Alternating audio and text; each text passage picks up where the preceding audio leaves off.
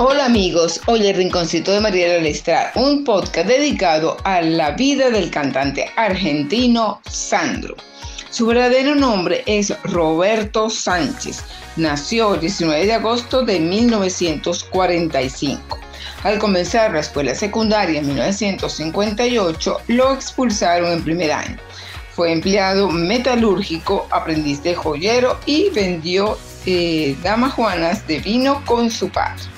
En 1960 formó su primer grupo llamado Trigo Azul. Luego uno de los integrantes abandonó el grupo y este se convirtió en el dúo Los Caribes, disuelto al poco tiempo, por lo cual Sandro comenzó su carrera solista. En esa época de origen a la banda Los Caniches de Oklahoma, integrada por Héctor Centurión, Lito Vázquez, Armando Quiroga y Sandro quien oficiaba como guitarrista y segunda vez y segunda voz. Más tarde se transformaron en Los de Fuego. En agosto de 1963 grabó su primer single titulado A esto llamas amor y eres un demonio disfrazado. Luego registró Choza de Azúcar y Dulce y en 1964 debutó con Los de Fuego en el disco, presentando a Sandro con las canciones Hay mucha agitación y Las noches largas.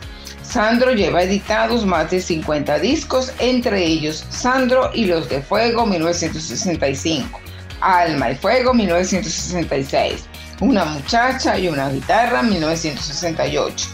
Después de 10 años, 1973 y Clásico 1994. En 1997, la compañía Sony edita Presentando a Sandro, disco recopilado de los viniles simples de los años 1963 y 1964. A partir del año 2001, Sandro sufre graves problemas físicos que lo llevan a suspender algunas presentaciones y a permanecer internado por cortos periodos. Esto no hace que el cantante cierre su boca y a, y a pesar de todo continúa cantando. En el 2007 se casa con Olga Garaventa hasta el final de su vida. Es así como en 2004 presenta Amor Gitano y continúa con el indiscutible éxito que le valió el nombre de Sandro de América. Tras estar 45 días internado en Mendoza por un doble trasplante de pulmón y corazón y luego de recibir distintas operaciones, el lunes 4 de enero de 2010 falleció a los 64 años. Esta triste noticia fue dada a conocer por Claudio Burgers, uno de sus médicos, quien alrededor de las 8.40 pm anunció que el actor dejó de existir a causa de un shock séptico.